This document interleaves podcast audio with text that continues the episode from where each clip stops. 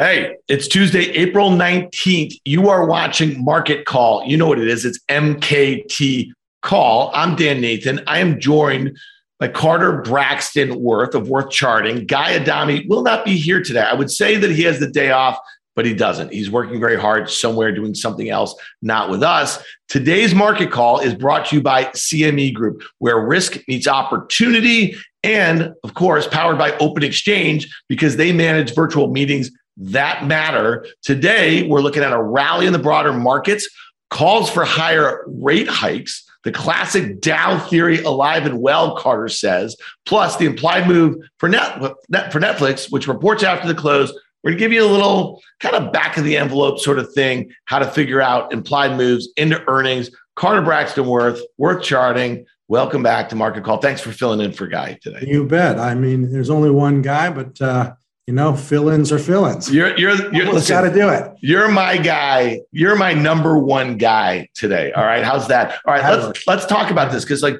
24 hours ago on Market Call, when Guy was here, we were talking about just kind of the price action. It felt kind of you know weak. You know, last Thursday, we had that kind of nasty down day. Things in the stock market accelerated to the downside. We had rates higher, we had the dollar higher. We're going to hit all of that sort of stuff today. What do you make of an opening like today, where when I woke up this morning at like 6 a.m., the S&P futures were down like 30 basis points, rates were a little higher. Here we are now. The S&P is kind of raging. It's up one and a quarter percent. The Nasdaq's up nearly two percent. It just seems like it's just a lot of back and forth here, man.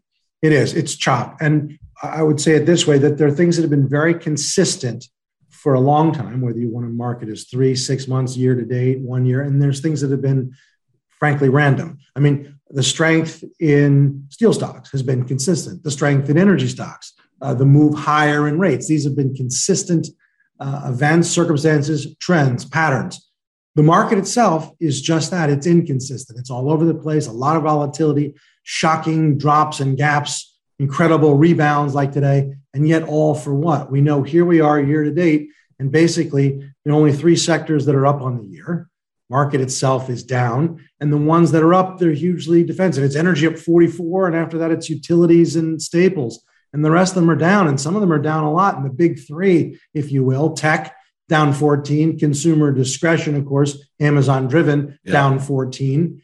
And then telco, which is obviously driven now no longer by T and VZ, telephone and Verizon is driven by Google and Facebook, and it's down 10. It's a lot of chop. We're going nowhere. Hard to hard to trade.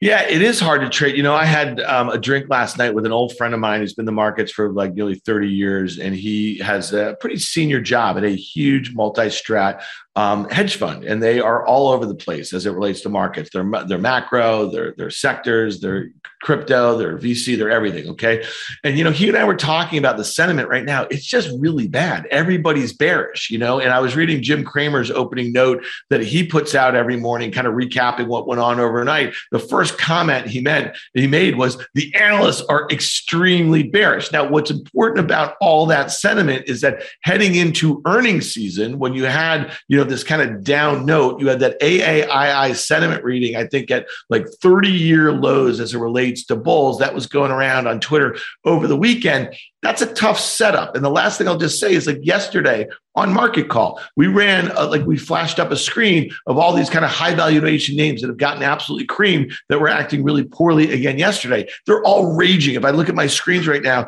Roku, which was down like 5% yesterday, is up 9%. So it's a lot of just crazy action. And you do set up to be a little bit of a coiled spring when everybody's on the same side and everyone's bearish in front of events. Right. And all these indicators, they're, they're, how would I say it? We're all hoping for some magic, like I've got this reading. This is the answer. It's perfectly contrarian. X number of times out of X number of times, 30 yep. out of 31 or 200 out of 200, it's worked out.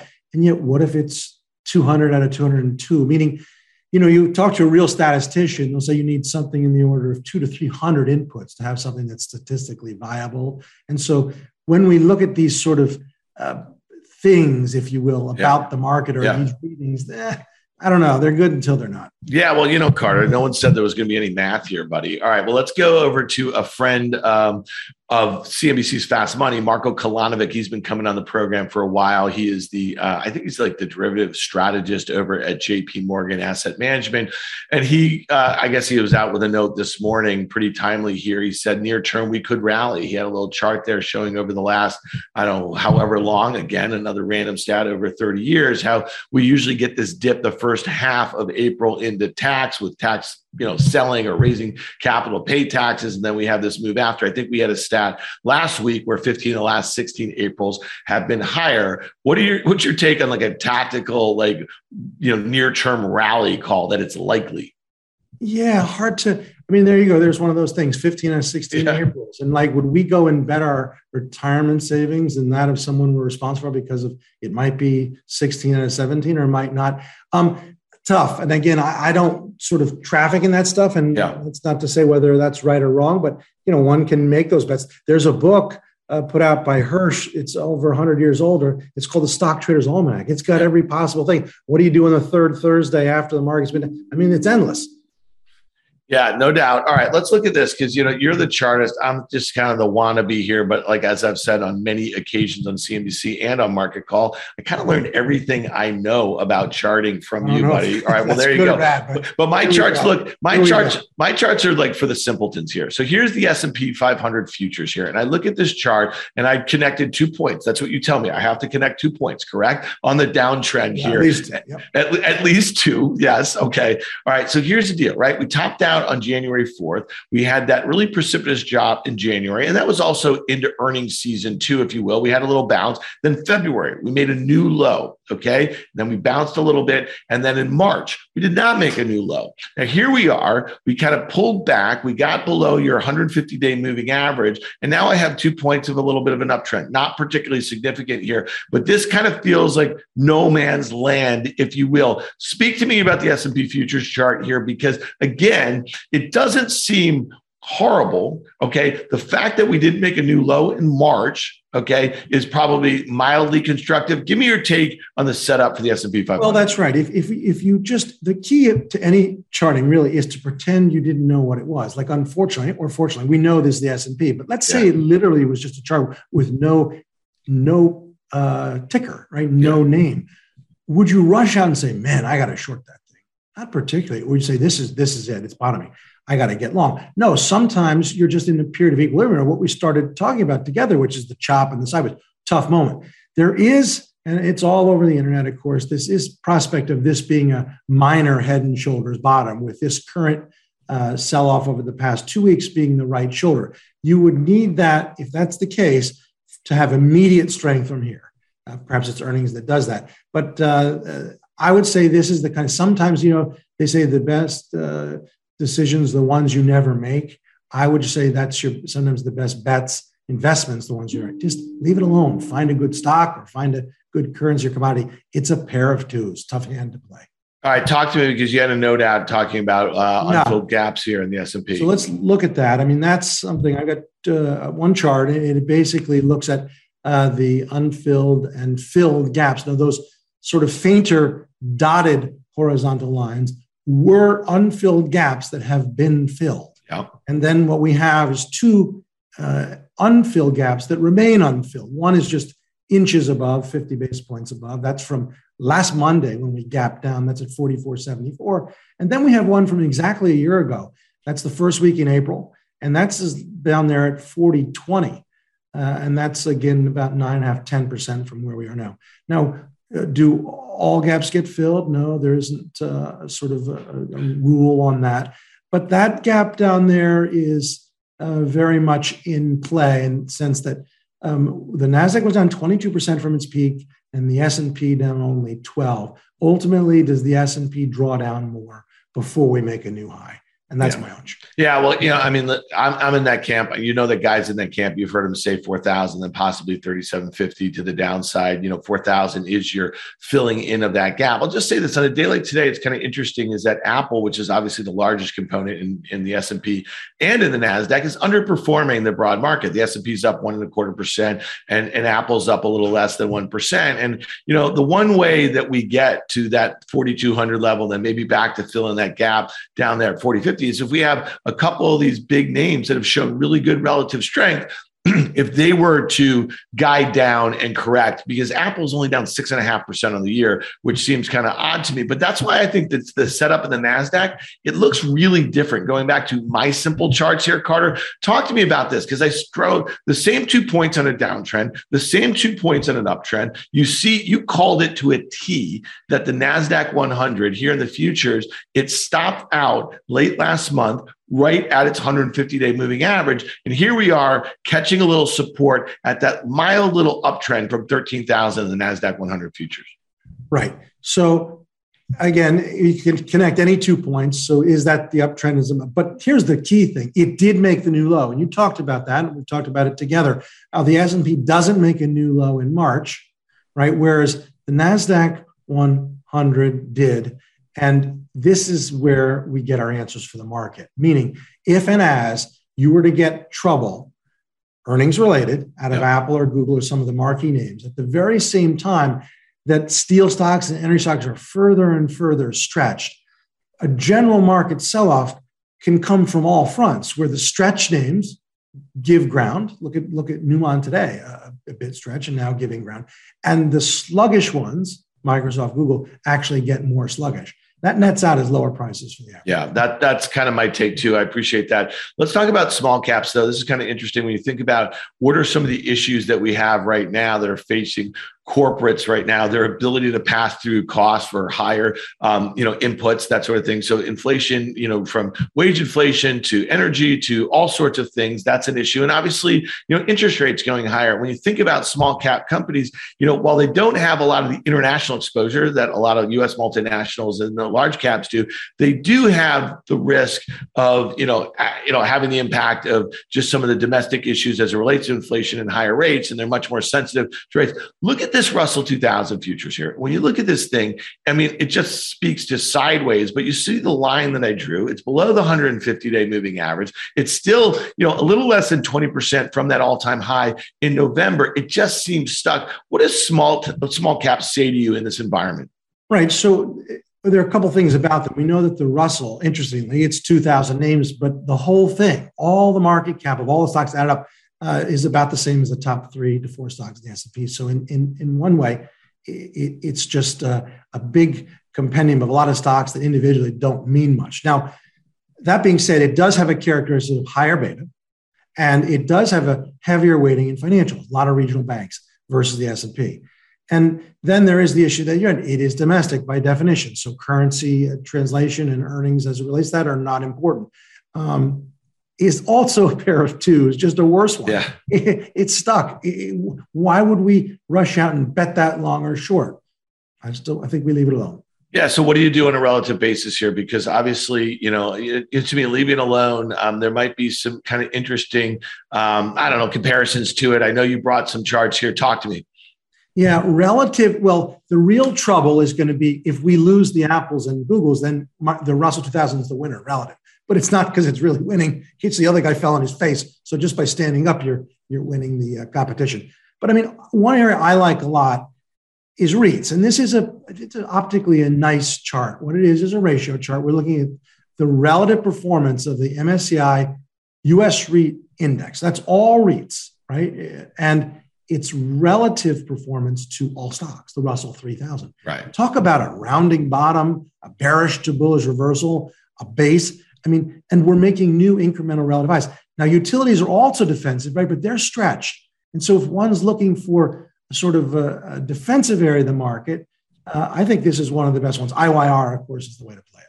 All right, we have a question here from John Anderson. We love John Anderson. He is always watching our market call and engaging uh, with our content. So we appreciate you, John. He's asking Is there a big pharma name that jumps out at you guys. He said Johnny John Johnson and Johnson is looking good. How do you think of uh, you know we just saw um, a couple of these names get hit kind of hard. Pfizer um, the other day. I'm just curious. Are you thinking about the large cap pharma as defensive also? Yes, and they are. Except they've you know they were true growth stocks. Pfizer at its height, Merck were really putting up numbers. Now they're they're sort of mature growth, and some uh, don't have a whole lot of growth at all. Uh, they're in many ways they're compared to staples uh, to a certain extent. But of the big ones, I still like Amgen. Um, I also like some of the devices like uh, Boston Scientific, Stryker. Pick, but healthcare overweight relative market. yeah, no, that makes some sense here, and the valuations are probably okay there too. All right, let's move on. This this headline yesterday from Fed Governor Bullard. Um, you know, he he basically, and I thought this was really interesting. The market kind of rallied off it. The market was kind of heading lower into the close, and this came out in the last hour. And and uh, S and P futures rallied kind of sharply here. He said Fed Bullard says 75 basis point hike could be an option if needed. He said it's not his base case, but it could be this thing. What do you think the likelihood is that the Fed, right now, we have the CME Fed Watch tool pricing in more than 90% chance that we get a 50 basis point hike, okay, at the May meeting, which is the first week of May. What do you think the chance is, and you've been doing this a long time, that the Fed really wants to surprise the markets? Is that a trial balloon by him coming out and saying, what would the reaction be in the stock market? I'm just curious your thoughts there, because generally, my experience when the Fed surprise market participants, it doesn't exactly go the way they hope it to. Right. Well, remember, there's two eras of the Fed. There's the uh, history of the Fed, and then there's the current era, if you will. The, the Fed is not answerable to the people. The Fed is not answerable to you and me. They're not answerable to the TV. They're not answerable to the online traders. They're not answerable to the biggest brokerage firm. They used to just do what they do. Now it's all about the whisper, and we'll kind of guide them there. We don't want surprises. And so, in the modern era, given that that's the way they behave, the odds of a 75 basis point move, I would say, are zero.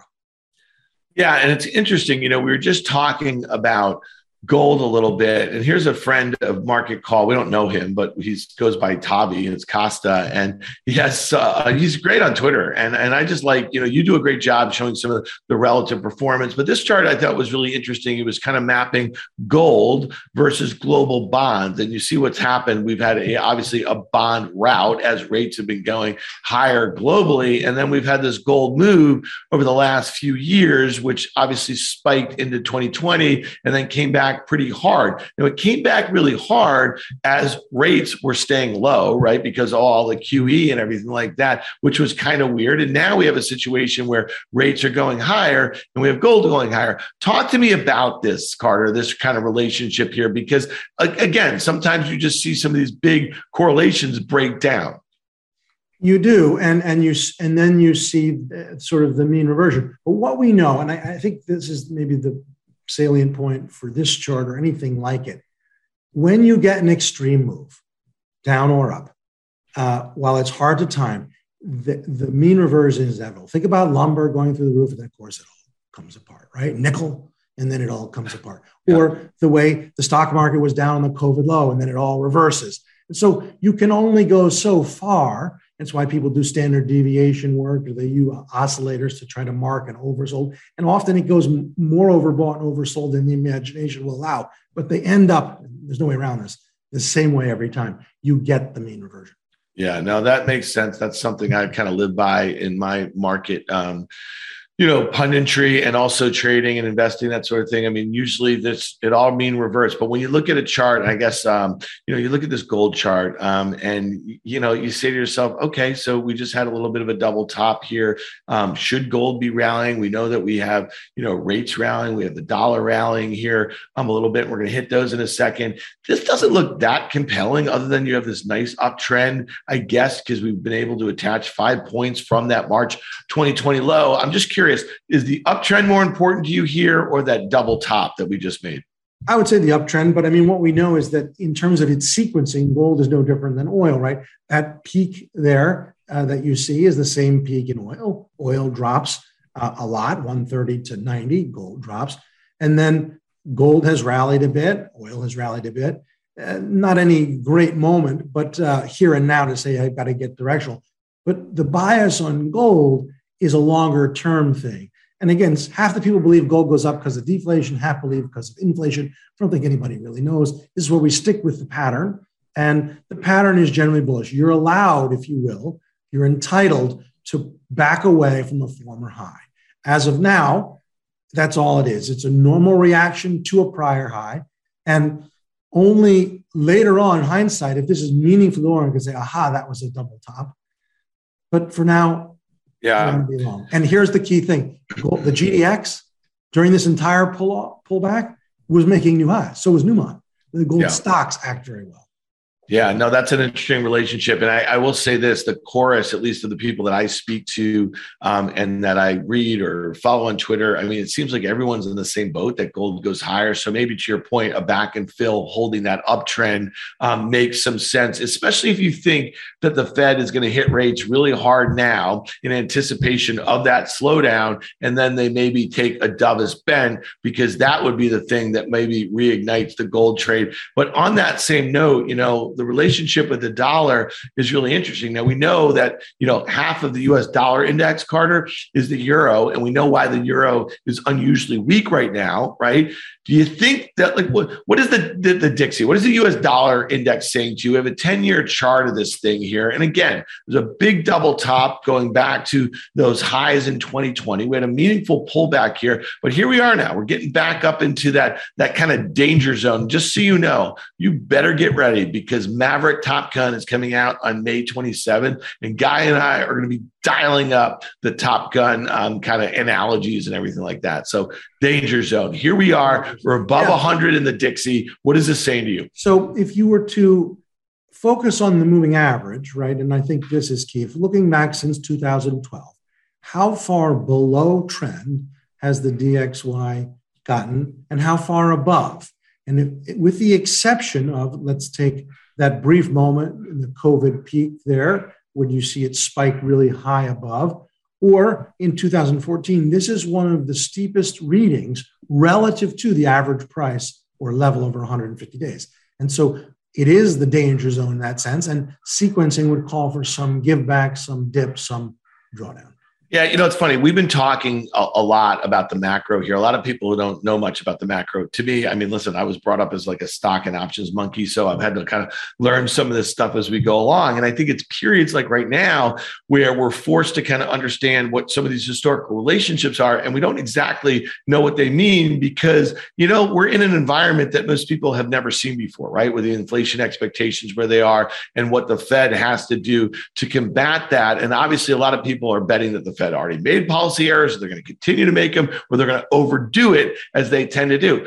I don't have a clue here. The only thing I'll just say is this is that when I think about the disconnect with what's going on with all the uncertainty about the macro backdrop and the fact that the S&P 500 is down less than 7% on the year after being up 26% and we haven't really seen S&P earnings estimates really budge at all from that kind of 228 number trading about 19 and a half times, I say to myself, well, if there's any big disappointments on the earnings front because of US um, you know, like I, I guess slow down globally with what's going on with the lockdowns in China, the issue with um, demand possibly from the war in Ukraine to obviously all these inflation and supply chain issues. And then the last thing would be the dollar for US multinationals, right? That actually are being faced with this multi year dollar. That to me is the big disconnect, which I also think it's interesting that the IMF today they cut, global growth expectations here, right? So it just like seems odd to me, Carter, that we just don't have the large cap US stock market paying any attention to this. Or am I just thinking about too much and keep it simple, stupid? I think it's all of those things. And I, what we do know is it those are the most broadly owned equities, just as US Steel when it was the largest company in the world, or General Motors when it was the largest company, or Exxon when it was. And so uh, people are reluctant to give up on something that's treated them so well. And then there's just the math of, hey, wait a minute, I've got massive gains. I don't really want to uh, get rid of this thing off to pay taxes. Because if you do have Apple for two or five or longer, or Google, you have massive gains. And so uh, people are slow to abandon something that's worked, and that's human nature, and there's nothing wrong with that.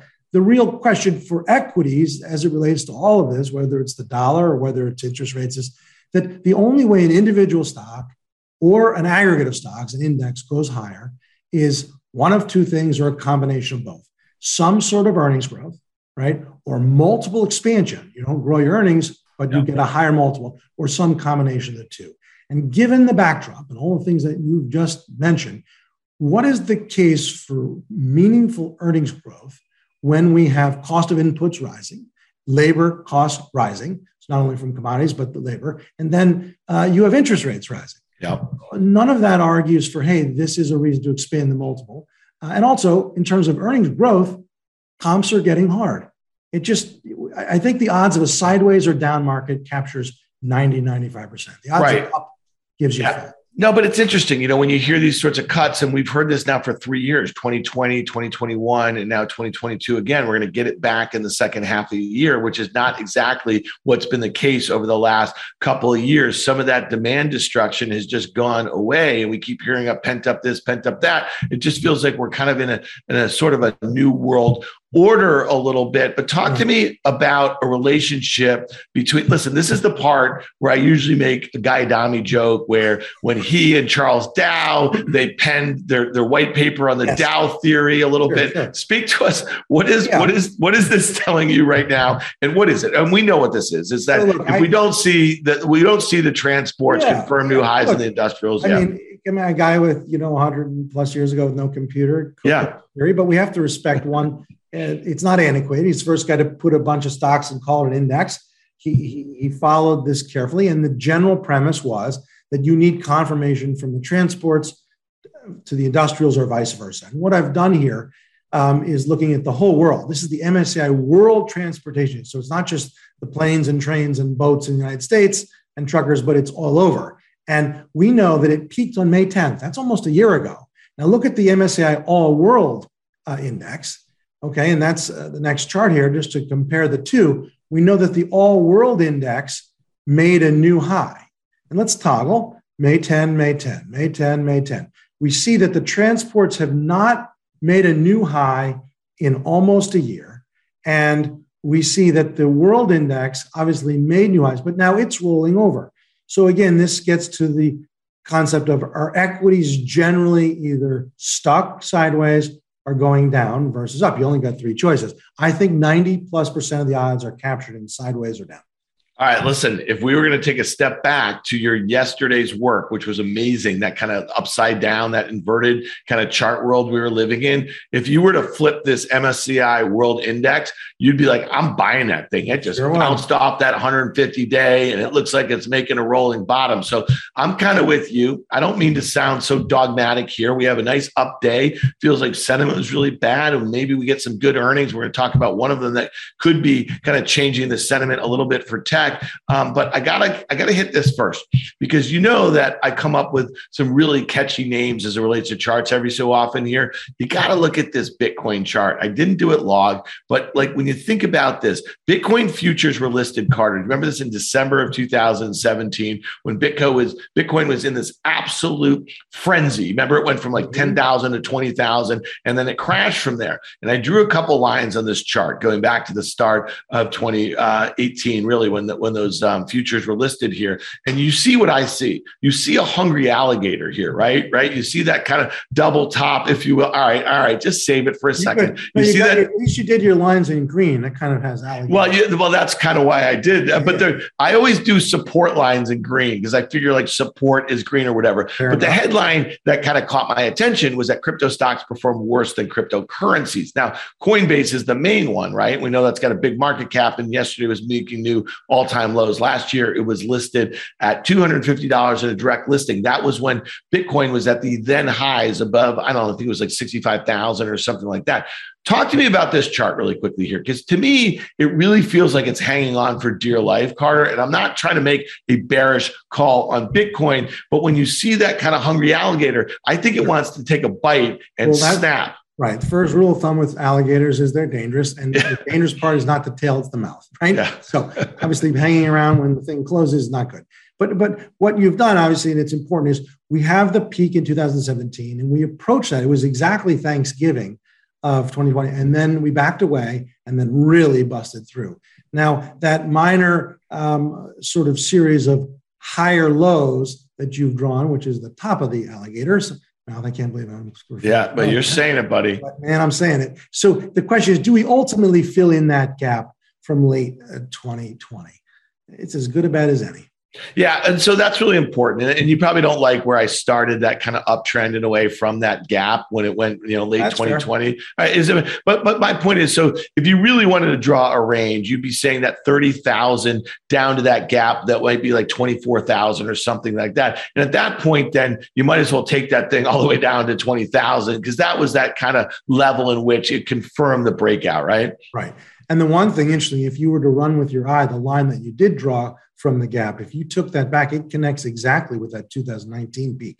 Yeah. Well, there you go. I mean, that's why I kind of tune into you and worth charting there, buddy. All right, let's hit this really quickly because after the close, we have Netflix reporting the implied move is about 10% in either direction. I just want to kind of remind uh, listeners, viewers, how we kind of figure that out, how you can figure that out. That's kind of a back of the envelope sort of thing. If you were to take the at the money straddle, the weekly straddle, so that would be the April 22nd, and that is the call premium and the put premium of the at the money strike. So with the stock trading around around 350 if you were to pay about 17 and a half dollars for the April 22nd uh, call and 20 or 17 and a half dollars for the April 22nd put that is the straddle okay? That's basically the implied movement. If you take that combined and you divide it by the stock price you get about $35, you get 10%. Okay. So here's the deal. If you were agnostic to which direction it's going here, and you just wanted to make a bet that it was going to go up or down greater than the implied move, you would need a rally if you bought the straddle for $35 by Friday's close of $35 to the upside above 385 to make money, or a decline below 315 to make money to the downside. I don't recommend buying straddles unless you think that the options market is pricing it so cheap in a way nine of the last 10 days after Netflix has reported the stock has been down. It was down 22%. You see that massive gap. Carter, you see the line that I drew. Pretty simple. Again, it doesn't really mean anything. I am hard pressed to think that this stock is, is meaningfully 10% higher or lower, given how much damage has been done to it. That being said, if they were to guide up and beat, you might have this stock going right back to 450. That would clearly be more than 10%. But playing for a 10% downside move is not something that I think is a great idea at this moment where sentiment is in the stock and also the broad market. Right. Uh, high, high stakes uh, poker for sure. I mean, one thing that we can say is it's holding the March low. Uh, today's one day, albeit, but uh, you know that's important. Undercutting a prior low means something just as holding. I've got a Netflix chart charter too. If you want to just yeah, let's do it. And uh, you know we got the nice blue here, and uh, this is the all data charts, the log scale. Those are mathematically parallel lines, and if we look at the next one, you put in the middle line. And so, does that tell us much? Not really. Uh, let's look at the here and now. And so, a couple things. We know it's a 54% sell off. That's a lot. And now, if you look at the way the lines are drawn in the next chart, basically, we are still not able to move above the downtrend in effect since the peak. But it wouldn't take much to do that. Now, the next iteration here just shows sort of what my eye sees, which is you have to some extent the head and shoulders, which played out horribly, meaning ideally if one was short. And now, while this is not a head and shoulders, you have a sequence that would suggest that, you know, it's kind of down to where you probably get some sort of bounce. My hunch is to play low. Yeah, it's hard, you know, trying to figure out 10% moves here because, you know, if the company were to miss and guide down, I mean, the stock would easily be down more than 10%, like, like a meaningful guide down. But if it's not so bad and they're basically saying that, you know, the second half's going to start to improve, then you have a stock that's probably sideways to up a little bit. The charts that you draw here, man, I mean, if there is any good news and you think about how poor sentiment is, you're, you're making a beeline for 400, which was basically the highs from about a month ago, right? Right? And then the, you know you're playing for gap fills. I'm not saying that's the way, but we really wanted to show you about how the market is perceiving the uh, the movement, and your charts are amazing. Listen, we are a couple minutes behind. I know that the guy generally likes to kind of stick to that 30 minutes here, but you and I had a little bit of a chit chat here and it was fun. Yes. So thank you, my man. I really appreciate you, you joining us. All right. Well, that's it. That's going to do it for today's market call. So I want to thank Carter again. Check out his work at Worth Charting. He's going to have a way where you can check it out on a daily basis very soon. You're just have to check back here, Carter, and tell everybody how they can get your newsletter when it launches. I think at some point in the next few days. For thank you for previewing your work for us, and thanks once again to our sponsor CME Group and Open Exchange. Guy and I are going to be back tomorrow at 1 p.m. So check out the market call. Then we will see you. And as Carter likes to say, trade well. Trade well. See you, bud. Thanks, man. Bye, guys. Bye.